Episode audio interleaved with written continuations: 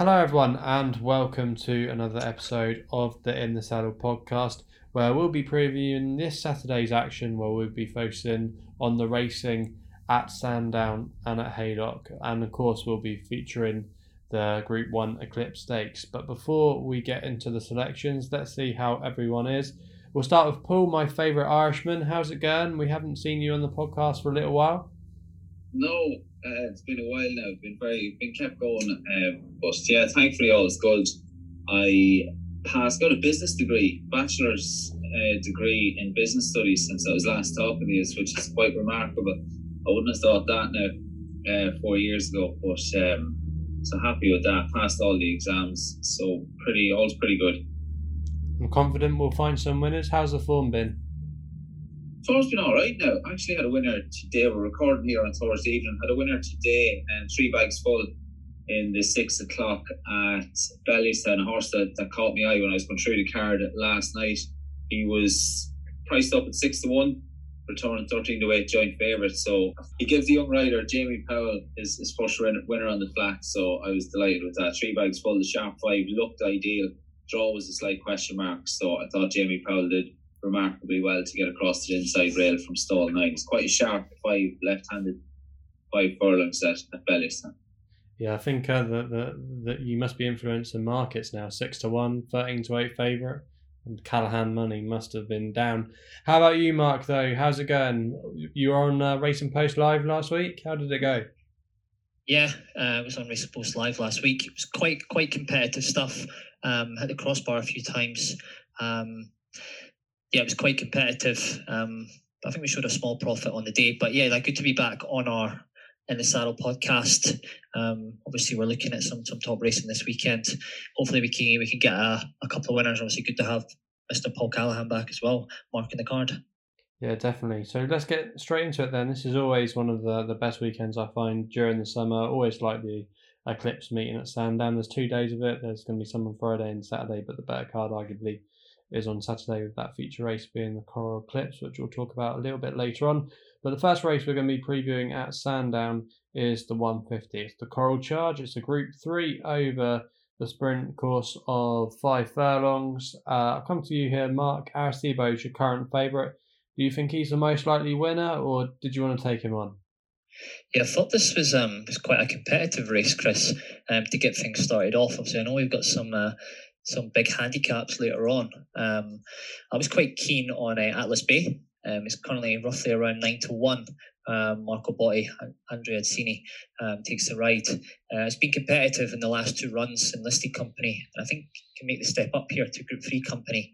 The second at York to win a power on the 13th of May reads well to me. Likewise, the victory last time out in the Scurry Listy Stakes race at Sandown on the 12th of June. I think that's solid form, and obviously proving that he handles the track. I just think this one could be competitive with a step up in grade, Grade 3. And obviously around about 8-1 was bigger, about around 11-1 earlier on today at the time of recording on Thursday. But I'd be surprised if this one's goes off 8-1. Looks a cracking each way bet for me, and obviously has that course and distance form, which is very vital, especially Sandown. Yeah, the 3-year-olds have got a good record in this race in recent years. Curious, Lee as well won it last year, so it is a race that can often prove to go with those younger progressive types. And actually, I put him up on another podcast I did earlier. He was around about 10-11-1 at the time, so obviously he's being well backed, and I think he'll be a slightly shorter come the day. How about you, Paul? Did you like the favourite Arecibo, or you taking him on? No, I like the favourite. I like Arecibo. He's the highest rated in the lineup. Was second in the King's Stand last time out on good to firm. Slight question mark would be if that race, how big a mark that race is left on the favourite here. But you know, assuming that Arecibo is none the worst, he won't mind the going. He's won on good and he's won on soft, so he won't mind whatever the weather. I think it's Arecibo. He's hard to oppose for me. Do you think maybe the race just fell in his lap last time out at Ascot? Because I remember there was a lot of talk about how quick they went, and it just set up for the closures. Like Oxted is a horse that arguably could be better over 6 furlongs, and Arecibo as well has always been known as a late finisher. Do you think he was maybe flattered in that race? I think so. Well, he played the cards he was dealt. There was plenty of pace. It would have, fast run races generally tend to suit older performers. what have we got? Just the 10 runners going to post here. You know, we mightn't have the faster pace to aim at here, but on all known form, he's the one they all have to beat. Came from the dark is interesting, but you know, if the rain arrives, it came from the dark. It has finished second on soft ground, but still would have a bit to find with Arecibo. Yeah, and on paper, the rest shouldn't. If Arecibo turns up, the rest shouldn't be good enough, I don't think. Lazuli has never run on ground slower than good. So good to soft, finished 8-12, only beat 4 home on good to soft ground at Newmarket back in October 2019. So if the rain does arrive, the ground remains soft at Sandown. Lazuli, the ground would pose a question mark. So on all known form, the biggest fear would be how much of a mark has the run and the King stand left on Arecibo. But assuming that all's good, he's the one that has to be.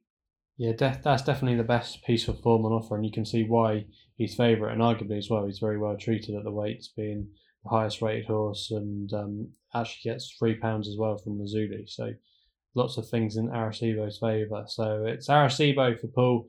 And I'm in agreement with Mark with Atlas Bay, who's the progressive 3-year-old in the lineup. We then move on to the second race at Sandown we're going to be previewing. It's a listed race. It's the Coral Distaff. Statement is your current favourite for Ryan Moore and Martin Meade. Are we going in with the favourite here again, Paul, or did you like one at a bigger price?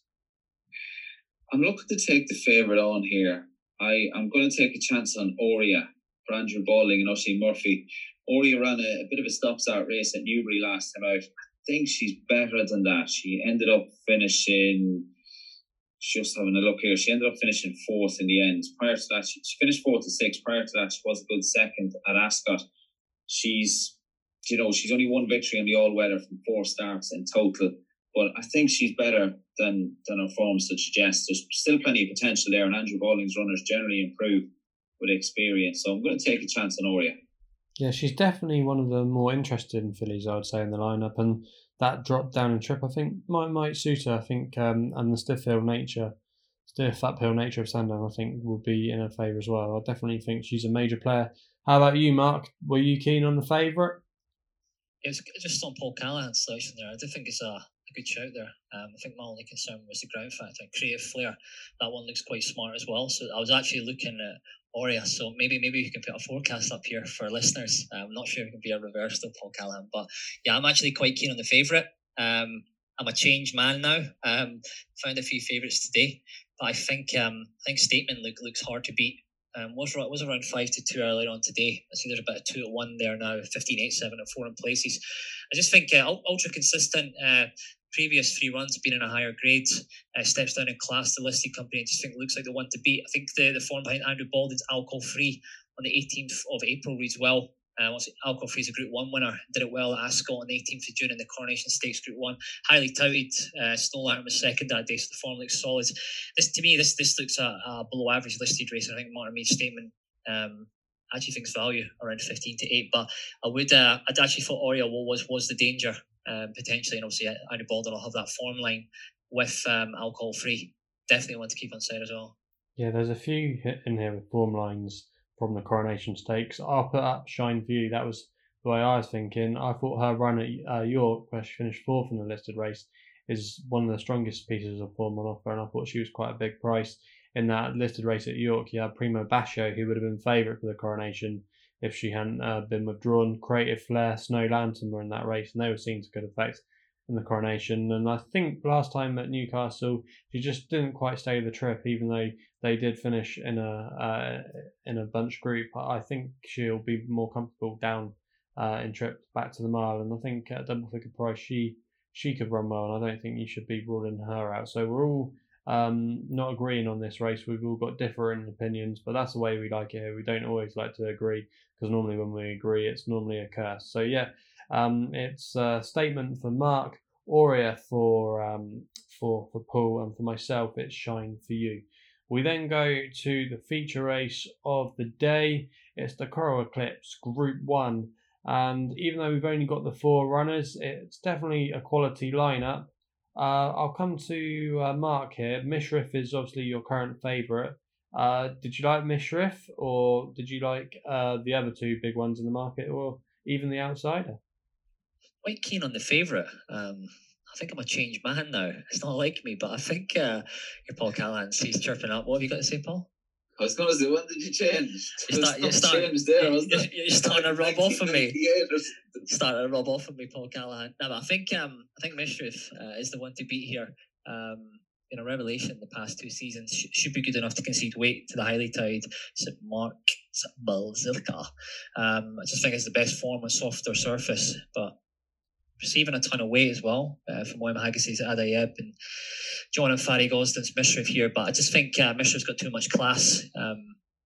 Just think this is the best trip as well for Mishriff. Should be able to dominate from the front. You'd expect El Drama to go forward, but I think Mishriff will pick it up coming into the straight. I just think St. Mark Basilica as well needs more cut on the ground. That's why I'm siding with Mishriff, real classy sort, international runner. I just think this one's got too much class. I think this is definitely one to beat. I definitely think it's going to be an interesting race how it plays out tactically. I personally just go with Mishriff. He's actually got experience of winning in small fields. When he won Group 2 at Deauville last year, that was a small four-runner field, so he's got the experience where the likes of St. Mark's Basilica, El Drama, it might just get a little bit too tactical for them. Adayeb, you'd have to really give a massive positive to if the rain did come. He's a course winner, but I think it might not be deep enough for him, and I think he's definitely weather dependent, even though there is already a bit of cut in the ground, but with it drying out tomorrow, I'm not sure that's going to suit him. How about you though, Paul? Are we all in agreement, Mishriff here, or did you like St. Mark's? I'm a massive Adayeb fan. I absolutely love the horse. I'm a big fan of William Haggis and Tom Marquand, and I hope the ground stays soft enough. He was second on season reappearance. He was a winner in Australia when last seen at Randwick back on the 17th of April. And I do hope the ground stays soft. I absolutely love the horse. He's the highest rated in the field. He's also the oldest in the field. Of course, a 7-year-old taking on the 3 and 4-year-olds. And I hope the ground is soft enough, and I hope it, if not, I hope the rain arrives on Saturday. So it's Adayeb all day long for me. Yeah, that's a hard ruling head now as well. I think that sounds like fighting talk there, Paul Callaghan. You give me even money in the match bet. What man? I don't understand that match bet. What's that about? Just nice to finish in front of you. Money. Give me that. Huh? You give me that. Will you give me 6-4 to finish a length in front? Mister, no, Adayeb. Oh, it's fight and talk. Oh, I like that. I bet fight and talk with Mishriff on this podcast, Paul Callaghan. I have to admit, Adayeb is a little bit of a big price in my opinion. 10-3 with sometimes. I would have had him in around about the 9-4 kind of shot. I do think you can't really separate the three of them personally. Maybe St. Mark's Basilica I would actually have as the third favourite. I'm just trying to get us some value in the match bet here. I think the fact that he's been running in France, even though he's obviously been very impressive in the French Guineas and the French Derby, I'm a little bit concerned that Aidan O'Brien, if he really thought that this was his best 3-year-old at the beginning of the year, why didn't he run him in the 2,000 Guineas? That would be a major concern of mine. So, yeah, I do think that I think he should be at a bigger price, but yeah, it's going to be an interesting tactical race. So I think me and Mark are in agreement with Mishriff, and Paul is keen on Adayeb, who I will admit is a slightly bigger price than I would have anticipated. So all difference of opinion there again. We're then going to focus our attention to Haydock, where we'll be previewing two races on the card there.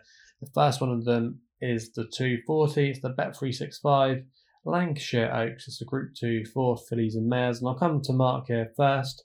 Alpinista is your current favourite at 13-8 for Sir Mark Prescott. Did you think this one was a little bit too short, or did you really like her? You'd be looking at my notes, Chris Loader, or do you just know me that well? This is the one I want to take on.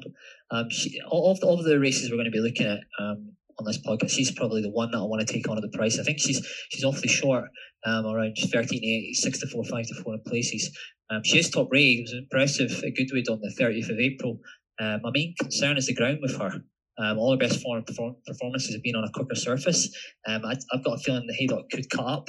over the weekend. She's definitely not going to get quick ground. She's been unplaced on all runs, good to soft, which I think is going to be on Saturday. I want to take her on for win purposes, primarily on the ground factor. I think 4 to 6 to field's value here, and if she goes off silly prices in the place market, like say if you can lay this, if you can lay her at say 2's on or 3's on in the free market, that's something I'd probably play as well, or even the 4 place market, because if you look at her form on anything softer than good, it doesn't read well. She needs a quicker surface, so this is one I'll be taking on. Yeah, I agree with you. I think it's going to be interesting to see if she does last out until post time, because if the ground does get on the soft side, Sir Mark has taken her out before, so this market could really change. I thought it was quite a trappy race in my opinion. I thought you could give chances to quite a few at bigger prices. I thought Laloon might be interesting. She won the Pinnacle Stakes on her last start, and also as well Cabaletta seemed to bounce back to form behind Laloon last time. I might play them actually in a reverse forecast. I could see them find out again. Laloon was impressive last time out, Chris Loder, especially he's going to get similar conditions as well, but the course and distance form. 10 to 1's a big price. Yeah, I couldn't have Mystery Angel. I'm not sure if she actually stays the trip. I think she's probably more effective going back down in trip. Tribal Craft is the one I would be worried about out of the ones we just spoke about. I think her win at York was very good last time, but I think if it really did turn into a slog, that's the way she would prefer. So yeah, I'm not keen on Alpinista at all. How about you, Paul? Alpinista, is she your idea of the winner here? No, I'm going to take Alpinista on with Laloon, who's won her. She comes in here in terrific form. I've won her last two. I think I actually tipped her up last time out, and I'm going to stick with her. She was course and distance winner when last seen. I think that experience should stand her in good stead here. David Probert remains loyal. I would imagine David Probert could have ridden the Andrew Balding trained Tribal Craft, who he was on board Tribal Craft's Group 3 victory at York last time out, towards the end of May. So David Probert staying loyal, and that's good enough for me. So it's Laloon for me in the 240 at Haydock. That's a good shout, Paul Callaghan. Like, I mean, looking at this one's form, course and distance, going to get conditions to suit trip. Luke's spot on as well. I've seen worse 10 to 1 shots, I'll tell you. Yeah, I definitely think she's a major player, and I'll be disappointed actually if she couldn't go very close. So Laloon it is for me and Paul. And remind us who you liked again, Mark. Yeah, I'll just be laying a favourite Alpinista for the win. And if she goes really short, I'll probably layer in the 2 and the 3 place market as well. It's silly odds. Cool, so Mark is representing the old company there and is going to lay Alpinista. What does that mean? I don't know. I'm looking for an exact quote here, Paul Callaghan. Basically, we just don't want her to win, and we want her out of 3, and we get paid. That's where it works, Paul Callaghan. Let's move on to the final race we're going to preview. It's a good old handicap. It's the Bet365 Old Newton Cup, the 3:15 at Haydock, wide open field. I'm going to get mine out of the way to claim that I got there first if the other two like it. I really like the chances here of Dark Jedi for David Allen and Tim Easterby. Finished second last year in a decent handicap, and was just chinned late on by Yukon Glenn, who's now a group performer. I thought it was an eye-catching run at Windsor last week, setting up for a big pot, and I do think this horse at around about 14 to 1 with some firms has been completely laid out for this race, and I think he's more effective over this trip rather than the 1 mile 6 furlong he attempted last year. So for me, I would like the chances of Dark Jedi. I think I might come to Mark here on this one, because I saw him effing and blinding. So were you in agreement with me? Yeah, you beat me to it, Lucky Loaders. Yeah, there's two alike in this race. Well, one is Star Jedi, Tim Easterby. I think this one's a big price. Consistent sort, shown the best form on a softer surface, which Star Jedi will get. And ran well, the Betfair Exchange Old Borough Handicap, just outstayed by Yukon Glenn, who's obviously franked to form since, as group performer. Definitely worth a chance back at a 1 mile 4. Ground in Dark Jedi's form as well. Has a chance of 95, can be competitive. There's actually two I wanted to touch. One was Dark Jedi. The other one was Richard Hannon's Lost Eden. Willing to give this one another chance, softer surface. I think something was amiss last time out at Ascot, because that run was just so bad. Big price at 25 to 1. I just think of 96. This one's worth another chance. So yeah, both two double-figure prices here. I thought this was competitive. If you touch the both of them, you maybe get about a 10 to 1 shot at the field. Maybe around 9 to 1. It'll be bigger on the exchange, obviously. But yeah, wouldn't be surprised if Lost Eden bounces back. Shows some of that early form. And also Dark Jedi of Tim Eastby's as well. I think this one could be competitive of 95. Yeah, she's very, very interesting. Handicap debut as well. Ran in a listed race at Ascot last time out. So you'd be disappointed if there wasn't a little bit more to come from her. How about you, Paul? What did you like in this race? Well, as Mark says, this is absolutely wide open, and I think we have to give a mention to Longsider for Samar and Luke Morris. Won his last two. First start on grass, however, so it could be short enough when you take that into consideration. As mentioned, is 2 from 3 in the all-weather. Has a handy weight of 8 stone 10. Who knows where Longsider could end up as far as handicap ratings are concerned. The two concerns would be, one that I've mentioned is Longsider's first start on grass, and secondly, stall 18 is not ideal. I know people might say it's just, he's a mile and a half to cover, but you might be able to win a race in the first furlong or two furlongs, but you'll certainly be able to lose it. So that has to be a concern. Just how Luke Morris is going to play his cards from there. So in such a competitive handicap with two fair question marks of concern over Longsider at relatively short odds, I do think Pirate King is interesting. First start on grass since June 2019. Comes here in good form with a couple of decent efforts on the all-weather. Has a nice draw. Draw's been a bit kinder to Pirate King, who is drawn in stall 3. 6-year-olds, not incredibly high mileage on the clock, is just having his 19th start. So for me, I would take a chance at a bit of a price for Pirate King for trainer Charlie Fellows and jockey Kieran Schumer. Yeah, Pirate King. Callaghan, sorry. Were you insinuating that Longsider was a lay or a place lay there? I wouldn't be place laying, but I'm just saying if you're betting, if you're having an each way, he's not an each way price for me. So what price is he now, Longsider? He's about 6 to 1, 7 on. Would you lay this one in the 2 place market? Around 6 to 4. I'm pushing you to a bet here. I'm gonna. Yeah, I'm not a massive fan of this lay. I'm kind of the old-fashioned one. That lay match bet's wasted on me. Like that bet, the B word. What that B word did you be mentioning from time to time? I'm not allowed to say that word on this podcast. Bad word. That's what we call it. I think you need to speak to Barry or Marcus, because if we're going to keep mentioning Betfair, I'm hoping me and Paul are going to get paid for it as well. So I need to get him on. I'll speak to him. See what he's up to. Yeah, I think you need to talk to him. But yeah, this is definitely a wide open handicap with many different elements thrown into it. But I was going to say Pirate King, getting back to racing here, is actually the type of horse Charlie Fellows excels with. These horses that are quite lightly raced have got a bit of a progressive profile still about them, aims them at these decent pots. He can do well with this kind of profile of horse, and it has form as well with Midnight's Legacy, who's in this lineup as well at a bit of a shorter price. So yeah, a very interesting race, and that rounds off the 5 races that we're looking at this week. Now before we sign off, I'll ask the guys if they've got any other bets, any other fancies for the action on Saturday. I'll just quickly give a mention to Beat Le Bon in the 225 at Sandown. I thought he was down to a very workable mark now. He's rated 104. His last 2 runs have been very encouraging. He's been one of these classic horses that are in and out of handicap and listed in Group 3 company.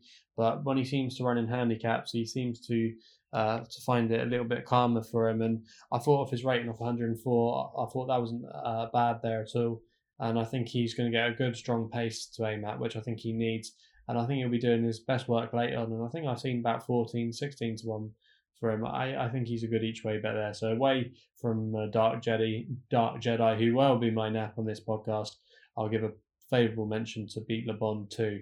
I'll come to you, Mark. Did you have a best bet for the weekend? Yeah, I was quite keen on Dark Jedi at the price. I think that'll probably be my next best. But we'll go for a statement on Martin Meade's. It's currently around 2 to 1 available at the moment. I think this one's probably going to go short on the day. I think this one looks hard to beat. Ultra consistent sort, and the previous few runs have been on a higher grade. I think this looks at average listed stakes as well. I think this is definitely the one to beat. Oh, so Mark's going with a good old favourite. That's fair enough. How about you though, Paul? A favourite this week in the naps department, or? I couldn't do that, Chris. I wouldn't do that to the listeners. Arecibo, I do think, is a cracking bet in the 150 at Sandown, that Group 3 contest. But I think Laloon is a cracking bet. I think the fact that David Probert, I'm assuming, can't confirm, but I'm guessing David Probert could have rode Tribal Craft, who he won on last time out. He stuck loyal to Laloon.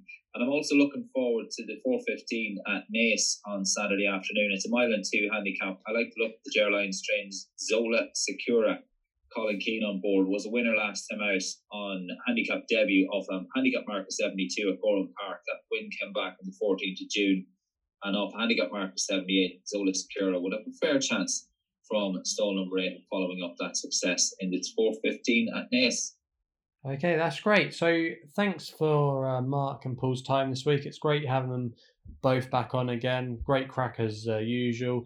But yeah, it's all fun and games for me and Callaghan on the podcast. It is great to be back. And is it coming home, Chris? I think so.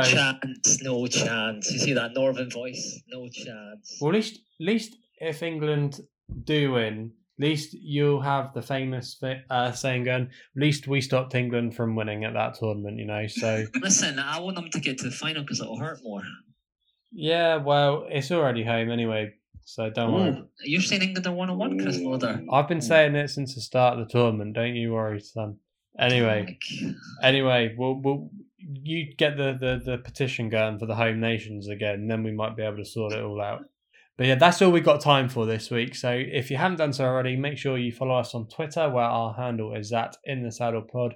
Remember to please rate and review on whatever podcast platform you're listening on, whether it's Apple, Spotify or SoundCloud. Please gamble responsibly. Hopefully we've given you some winners this week, and we'll be seeing you again soon.